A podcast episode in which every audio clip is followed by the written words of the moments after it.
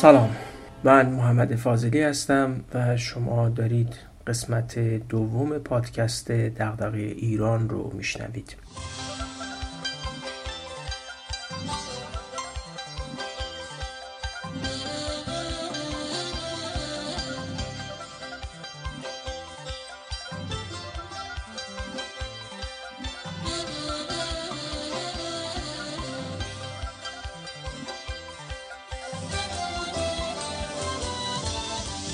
اپیزود اول پادکست دغدغه ایران رو روز 22 دی ماه منتشر کردیم و تو این یه هفته ایمیل ها و یادداشت ها و کامنت های زیادی رو روی تلگرام و اینستاگرام از شنونده های پادکست دریافت کردیم که لازمه درباره اونها چند نکته رو همین ابتدا بگم. اول خیلی ممنون که نظرتون رو درباره پادکست با ما در میون گذاشتید.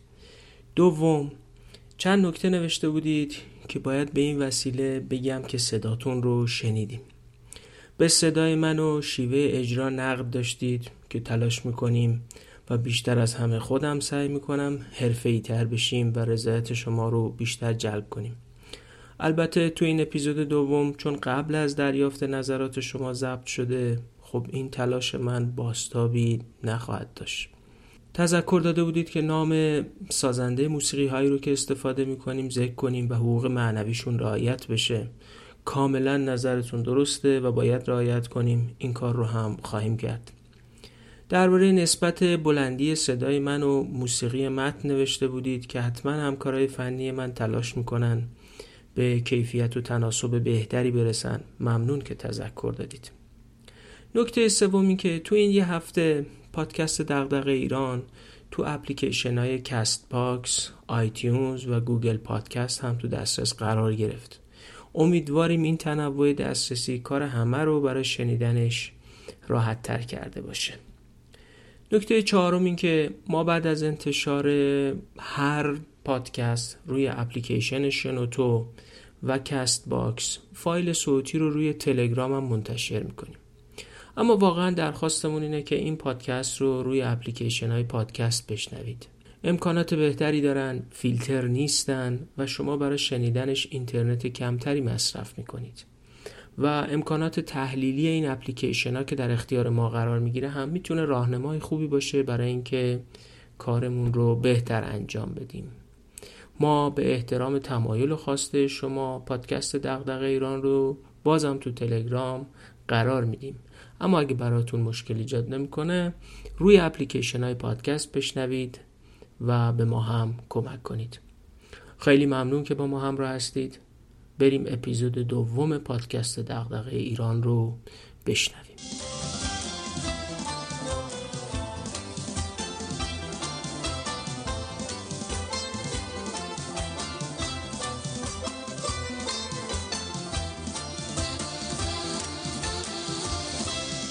در قسمت اول پادکست دغدغه ایران به ژانر خلقیات ایرانیان پرداختیم. ژانری که خلقیات ناجور ما ایرانی ها رو علت توسعه نیافتگی و مشکلات ما در رسیدن به توسعه اقتصاد برتر فناوری و توسعه سیاسی می‌دونست.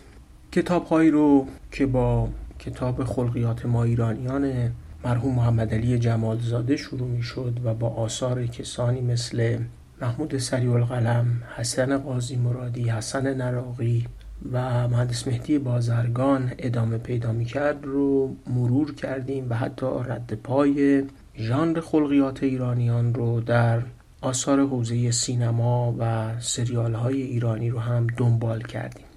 اون ژانر که گفتیم برای خودش رونقی هم داره در بازار کتاب و ایده ها ایده هایی رو به ذهن میرسونه و البته متناسب با اونها پرسش هایی رو هم مطرح می‌کنه. پرسش هایی مثل اینکه آیا تصویری که این نویسنده های خلقیات ایرانیان از ما ایرانیان میدن تصویر درستیه؟ اینا چطور به این ویژگی های اخلاقی ما ایرانی رسیدن؟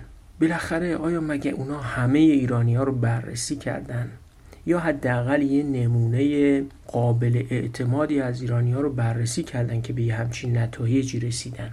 یا اصلا چطور شد که این نویسنده ها به این نتیجه رسیدن که ما ایرانیا و خلقیاتمون عامل مشکل در توسعه یافتگی هستیم؟ و تازه حالا اگه بپذیریم که حرف اینا درسته و واقعا این اخلاقی که به ما ایرانی ها نسبت میدن در ما وجود داره چی شد که این اخلاق در ما به وجود اومد و آیا این ویژگی ها علت همه مشکلات ماست یا نه؟ این مشکلات توسعه ایران علت هایی داره که مثل ریشه هایی در خاکن و شاخ و برگاش بیرون معلومه و ریشه ها رو ما نمی بینیم خب متخصص های زیادی تو این سالها به این سوالات پرداختن. کتابی مثل ره افسانه زدند نوشته آرمین امیر که پژوهشگاه فرهنگ هنر و ارتباطات در سال 95 چاپ کرده می‌خواد بررسی کنه که این نویسنده ها و در از خلقیات نویسای ایرانی با چه روشی به این نتایج رسیدن؟ یا یک کتابی مثل برآمدن ژانر خلقیات در ایران نوشته دکتر ابراهیم توفیق و همکاراش که اون رو هم پژوهشگاه فرهنگ هنر و ارتباطات در سال 98 چاپ کرده سعی می‌کنه بررسی کنه که این خلقیات نویسی چگونه و تحت چه شرایطی رشد کرده و به یه ژانر در تفکر ایرانی تبدیل شده. اما پرسشی که من فکر می‌کنم برای بیشتر ایرانی ها و ممکنه برای شما هم جذاب باشه اینه که حالا اگه پذیرفتیم که ما ایرانی همچین مشکلات اخلاقی داریم یا ویژگی های اخلاقی داریم واقعا علت و دلیل اصلی به وجود اومدن این اخلاقیات چیه؟ و اگه مثلا در کشورهای دیگه هم همین علت ها وجود داشته باشه اون کشورها هم به همین مشکلات دچار میشن. یکی از اون کتابایی که تو سالهای اخیر به این پرسش پرداخته کتابی است با عنوان ما ایرانیان. نوشته دکتر مقصود فراستخواه مقصود فراستخواه از خوبای مطالعات جامعه شناختی در ایرانه. تا اونجا که من می‌شناسم بیشترین آثارش رو در حوزه مطالعات علم و دانشگاه منتشر کرده و از منظری جامعه شناختی به این حوزه ها پرداخته و به معنای واقعی البته میشه او رو جز مورخین تاریخ دانشگاه در ایران هم به حساب آورد. فرصدخوا در جشنواره بین المللی فارابی در سال 1397 هم برنده جایزه مطالعات میان رشته ای شده. همین کتاب ما ایرانیانش هم از سال 94 تا به امروز 22 بار تجدید چاپ شده که واقعا با استانداردهای امروز بازار کتاب در ایران خیلی کتاب پرفروشی محسوب میشه و نشون میده که تونسته خواننده هاش رو جذب بکنه. همه اینا رو گفتم تا اگر خواننده یا شنونده دوست داره که به آثار فراستخواه مراجعه بکنه و از اونها استفاده بکنه شناخت بهتری از این نویسنده پرکار و خلاق داشته باشه. کتاب ما ایرانیان به همون سوالی پاسخ میده که فکر می‌کنم برای شما هم جذاب باشه. این خلقیاتی که نویسندگان خلقیات نویس ایرانی بهش اشاره کردن چگونه در ما ایرانیان به وجود اومده. بریم ببینیم که فرصت چه توضیحی برای پیدایش این خلقیات در ما ایرانیان ارائه می‌کنه.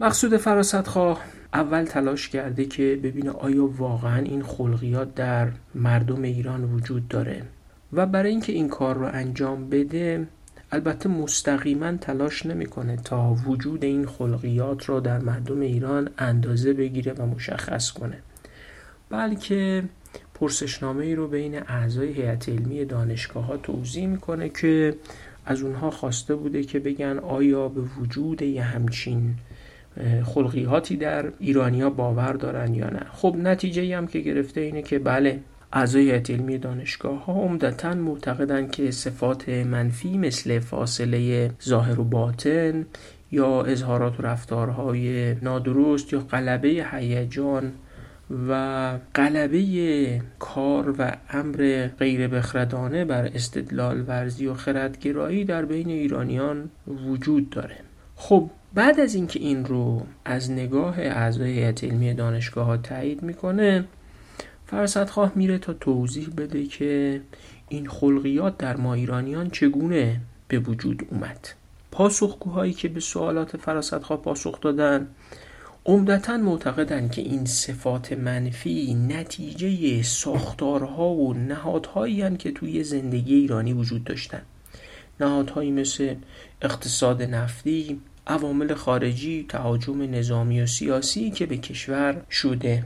و طبیعی است که اگر این عوامل رفع بشن و مثلا نابرابری ها حذف بشن یا قوانین خوب و توسعه سیاسی در ایران رخ بده این اخلاقیات هم از زندگی ایرانی جمع میشه. اما جدا از اینکه اعضای هیئت علمی چه نظری درباره علت این اخلاقیات دارن فراست سعی کرده با نظریات جامعه شناختی. بره و این ویژگی های اخلاقی رو توضیح بده و بگی که اینها چگونه به وجود اومدن. طبیعیه که از نگاه یه جامعه شناسی مثل فراست خواه موضوع اخلاقیات در زندگی ایرانی خیلی امر پیچیده است و او تلاش می‌کنه تا در چهار سطح به این مسئله بپردازه. سطح یک نهادها و ساختارهای جامعه ایرانه. سطح دو خود انسان ایرانیه. سطح سه محیط منطقه‌ای و جهانیه که ایران توش قرار گرفته و سطح چهار هم رویدادها و اون اتفاقایی که تو طول تاریخ ایران رخ داده. از نظر فراست اخلاقیات و صفات منفی که در ایرانیا پدید اومده نتیجه تاثیرگذاری این چهار دسته عامل رو هم دیگه است. اما برای اینکه این چهار دست عامل رو با هم بتونه ترکیب بکنه و نتیجه گیری بکنه از سه نگاه نظری یا سه تا نظریه استفاده می‌کنه. نظریه اول بهش میگن نونهادگرایی تاریخی. نظریه دوم مشهور است به نظریه بازی ها و نظریه سوم نظریه ممها. یه توضیحی باید در مورد هر سه تا نظریه بدم خیلی ساده. خود فرصتخواه هم داخل کتاب خیلی خوب توضیح داده به نحوی که عموم کتابخان ها حتی اونایی که جامعه شناس هم نیستند یا با ادبیات جامعه شناسی آشنایی ندارن هم به راحتی می‌تونن از پس کار بر بیان. و به همین دلیلم کتاب 22 چاپ خورده. ببینید یه چیزایی مثل شیوه های تأمین معاش آدم ها روابط کارشون نوع مالکیتی که تو جامعه هست میزان و کیفیت امنیتی که توی کشور هست یه محیطی رو می‌سازن که بهش میگن محیط نهادی. و ما آدما تو جامعه تو این محیط نهادی زندگی می‌کنیم. این محیط نهادی رو اگه بخوام تشبیه کنم می‌تونم به یه خونه تشبیه کنم. آدمی که میپذیره توی یه خونه زندگی کنه اون خونه با همه ویژگی هاش روی اون آدم محدودیت اعمال می‌کنه. معلومه یه خونه ای که متراژ مشخصی داره تعداد اتاقای مشخصی داره توی یه جایی از شهر واقع شده همسایه هاش معلوما برای آدمی که توش زندگی می‌کنه امکانات و فرصت ها و همچنین محدودیت هایی هم ایجاد می‌کنه. و تا وقتی تو اون خونه زندگی می‌کنید یا تا وقتی اون خونه رو از نو نساختید و شکل اتاقها و اینها رو عوض نکردید خب نمی‌تونید از دست محدودیتاش راحت بشید. حتی وقتی خونه رو هم از نو بسازین بعضی از محدودیتاش باقی میمونه خونتون از نو هم که بسازید منطقهش رو تو شهر نمی‌تونید عوض کنید. و از نو هم که بسازید متراژش رو نمی‌تونید عوض کنید. متراژ زمینش رو البته بنا رو میشه عوض کرد. بنابراین در مقایسه با اون خونه ما ایرانی هم توی یه محیط نهادی زندگی کردیم که یه ویژگی هایی داشته. و همین محیط نهادی به قول فراستخواه ارزش ها و باورها و عقاید و اخلاقیات مردم ایران رو شکل داده. مردمی که توی محیط نهادی مشخص زندگی می‌کنن بین همهشون یه خصوصیات اخلاقی و باورهای نسبتا مشابهی هم پدید میاد. اگه توی جامعه دروغگویی، چاپلوسی یا تظاهر و درویی رفتار غالب مردم باشه باید علتش رو توی محیط نهادیش پیدا کنیم. و اگه می‌خوایم این خصوصیات بد رو عوض کنیم باید اون محیط نهادی رو تغییر بدیم.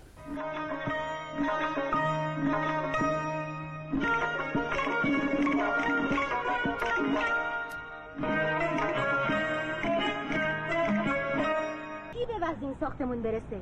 یعنی بین هشت خانوار جماعت این ساختمون دو نفر پیدا نمیشن که حرفشون با هم جور در بیاد و بتونن سر و سامونی به وضع این ساختمون بدن؟ آسانسور ساختمان رو نتونستیم تعمیرش بکنیم. بیچاره ماریزای من اتفاقا آسانسور اصلا مسئله نیست. بیچاره تر از مریضای شما هم خود ماییم. خانم شما طبقه اول هستید. یه مریض بیچاره که به خاطر یک اینجکسیون ساده باید 84 پله رو بیاد بالا. چه چیز مهمتر از آسانسور برق مشترک گازوئیل. که شما هیچ وقت نپرداختی؟ کی پرداخته؟ بسات میوه فروشی رو چی میگی؟ اونم زیر پنجره ما. پیاده رو مال خداست. آرایشگاه و بیمارستان که تو پیاده رو نیست. آرایشگاه بله. اما موسیان تامانسیان حکم پزشک محله رو دارن که البته خب به گاه بنده به جز وظیفه کاری انجام ندارم. دستیم شرکت آقای دلاوری از قلم افتاد. چه شرکتی خانم؟ کار من مگه در روز چند ساعته؟ خوبه که من همش اینجا نیستم. همش در خارجم. مشکلات که خود به خود حل نمیشه. باید مطرح بشه که حل بشه. ببینید من با مدرسه و بچه ها و پدر و مادر ها سر و کار دارم. انسانیت و وجدان فرهنگی به من حکم می‌کنه که برای هیچی. این دفعه همه کاسی کوزا سر مشکسه دستم نمک نداره. بریم. روباب خانم سب کنید حالا که همه جمعی مقدم به یه نتیجه ای برسیم. نمی‌ذارن که. بعد از اون خونم. خب یا الله. ما که رفتیم. رضا را بیفت. شما که اصل کاری ساختمون گلوار هستیم خواهش می‌کنم تشریف داشته باشید بفرمایید.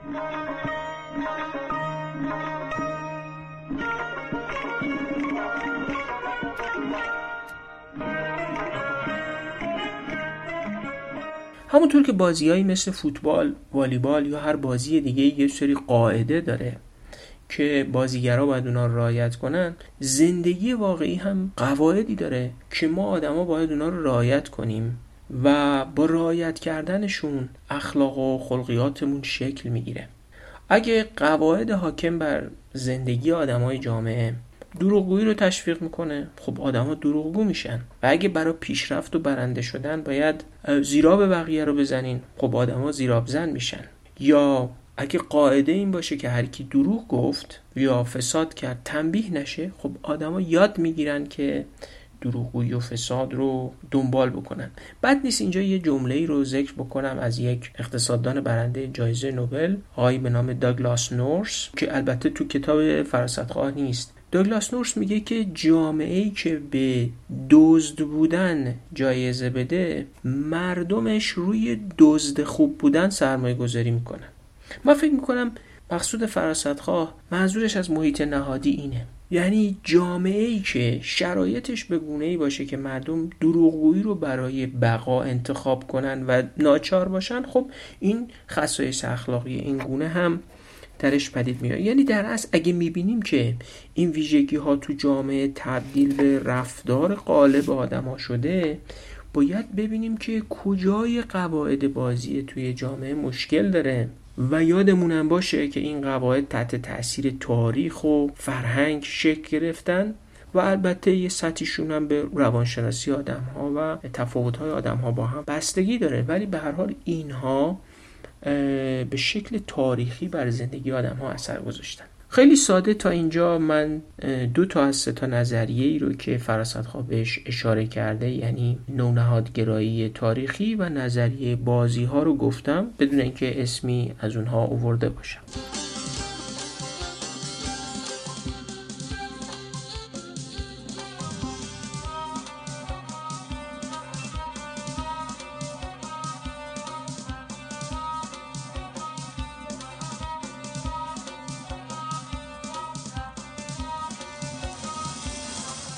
اما نظریه سومی رو که فراسخطخواه استفاده می‌کنه باید یک کم بیشتر توضیح بدم. نظریه ممها. اصلا مم چیه؟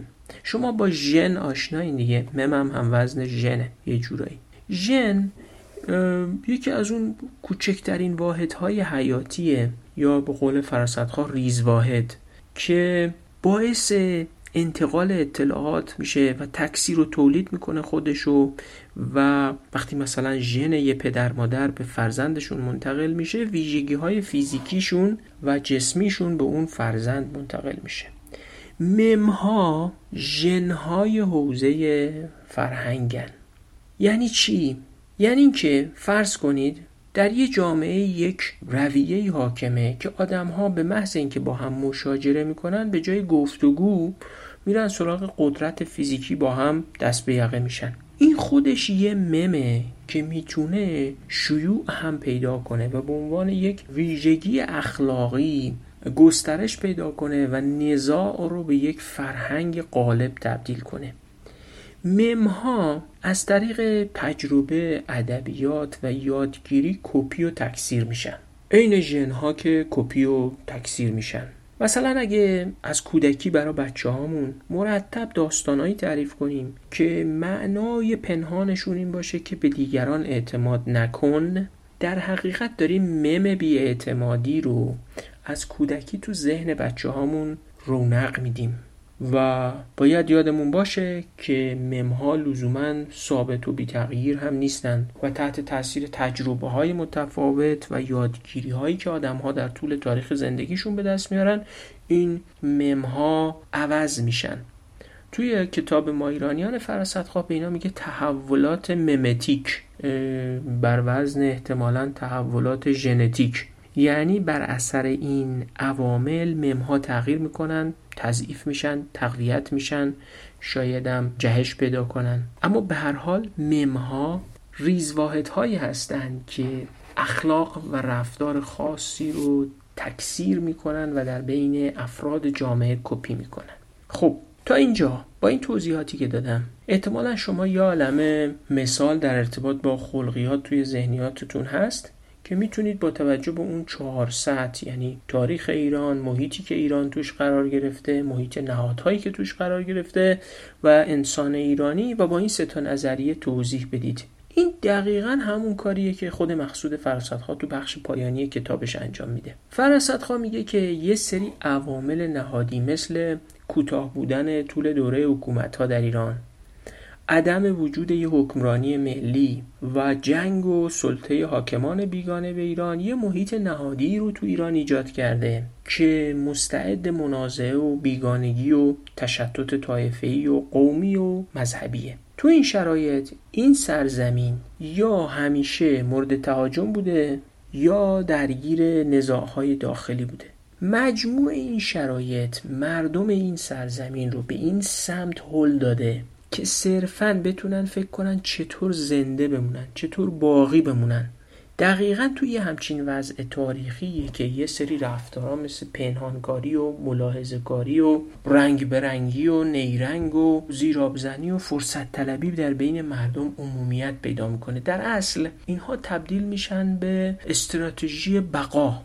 به علاوه بیثباتی بلند مدت جامعه ایران این جامعه رو به یه جامعه هرج و مرجی تبدیل کرده که اصولا جابجایی نخبه ها تو این جامعه مسالمت آمیز رخ نمیده و ما بیشتر با منازعه نخبه ها روبرو هستیم و نه جابجایی مسالمت آمیزشون البته این توضیحاتی که فرصتخواه اینجا داره ارائه می‌کنه درباره تا قبل از قرن 19 همه و به نوعی تاریخ ایران رو داره توضیح میده.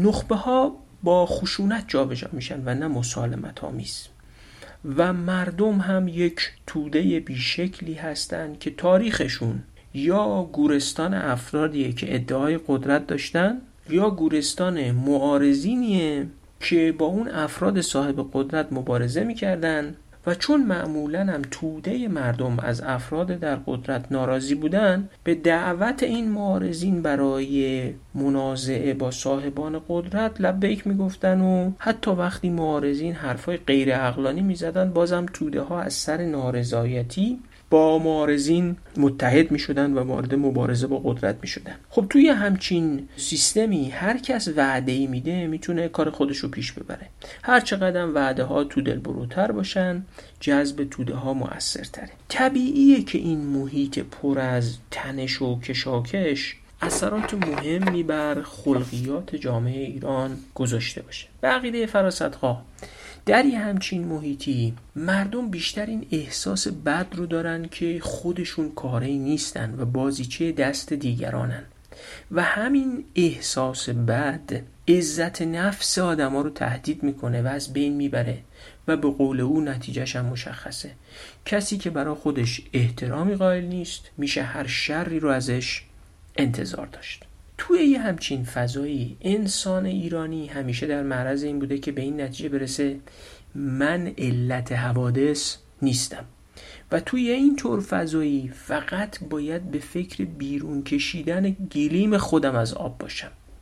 این وضعیتیه که فراستخواه تا تاریخ پیشا معاصر ما توضیح میده. اما بقیده اون تو قرن 19 هم یعنی عمدتا قرنی که قاجارها بر اون سیطره داشتن و حاکمان ایران بودن تحولاتی تو ایران رخ داد. جمعیت شهری بیشتر شد رشد تجارت خارجی و بازرگانی بیشتر شد ثبات گسترش بیشتری پیدا کرد مناسبات پولی تو جامعه ایران توسعه پیدا کرد و تحولاتی در نهادهای اجتماعی اقتصادی ایران پدید اومد. همین تغییرات خودش چالش هایی رو در زندگی اجتماعی، فرهنگی و سیاسی ایرانی ها پدید آورد.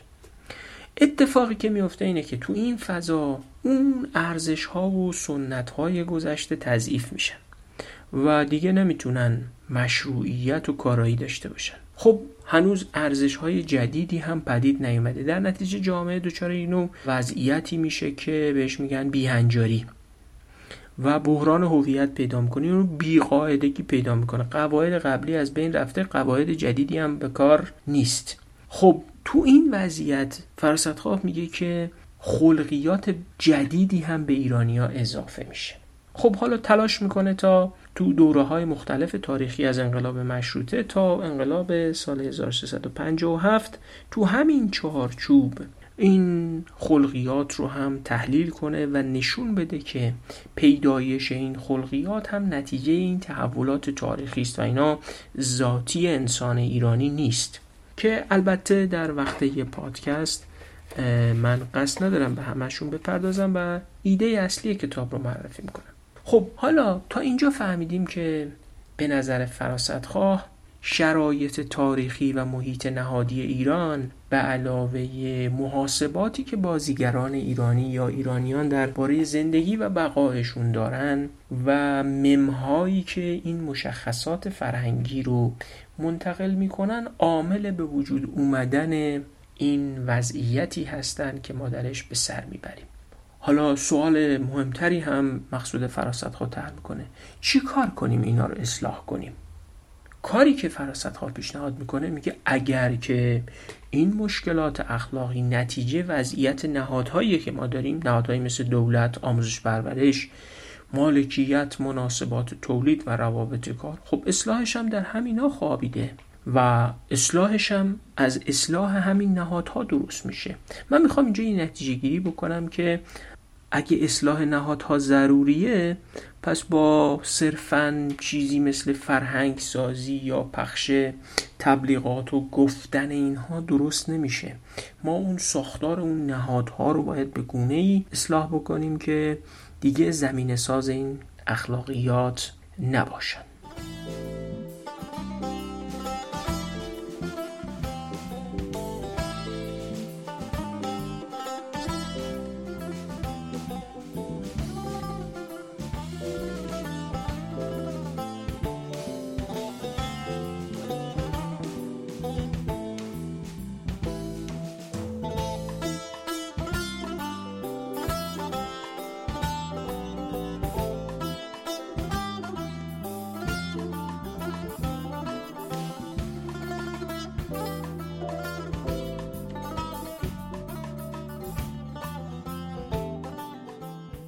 آنچه که شنیدید اپیزود دوم پادکست دغدغه ایران بود که به معرفی کتاب ما ایرانیان اثر دکتر مقصود فراستخواه می پرداخت پرسش محوریش این بود که چرا بعضی ویژگی ها و خصوصیات اخلاقی منفی در ما ایرانیا در مقایسه با سایر کشورها شایعه و تلاش کرد که به کمک بررسی شرایط تاریخ ایران و محیط نهادی توضیح بده که چرا این خلقیات در ما پدید اومده.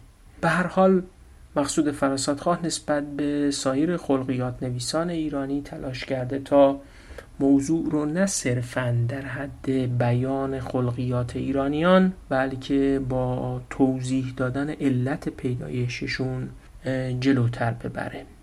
کماکان این پرسش باقی است که خب این نهادهایی که سبب بروز چنین خلقیاتی در ایرانیان شدن خودشون چرا اون وضعیت رو داشتن؟ یعنی اگر که آموزش پرورش یا مناسبات مالکیت و تولید یا ساختار دولت در ایران سبب بروز این خلقیات شده خب چه چیزی سبب شکل خاصی از دولت یا آموزش پرورش یا استبداد در ایران شده که وقت اونها نهایتا منجر به این خلقیات بشن. این سوال بسیار مهمی است که من تلاش می‌کنم در اپیزودهای بعدی پادکست دغدغه ایران به اونها بپردازم. بسیار سپاسگزارم که پادکست دغدغه ایران رو گوش کردید. پادکست دغدغه ایران هر دو هفته یک بار روزهای دوشنبه منتشر میشه. و شما می‌تونید با ما از طریق صفحه های پادکست در تلگرام و اینستاگرام هم همراه باشید. از اینکه با من همراه بودید سپاسگزارم و تا اپیزود سوم پادکست دغدغه ایران شما رو به خدا میسپارم.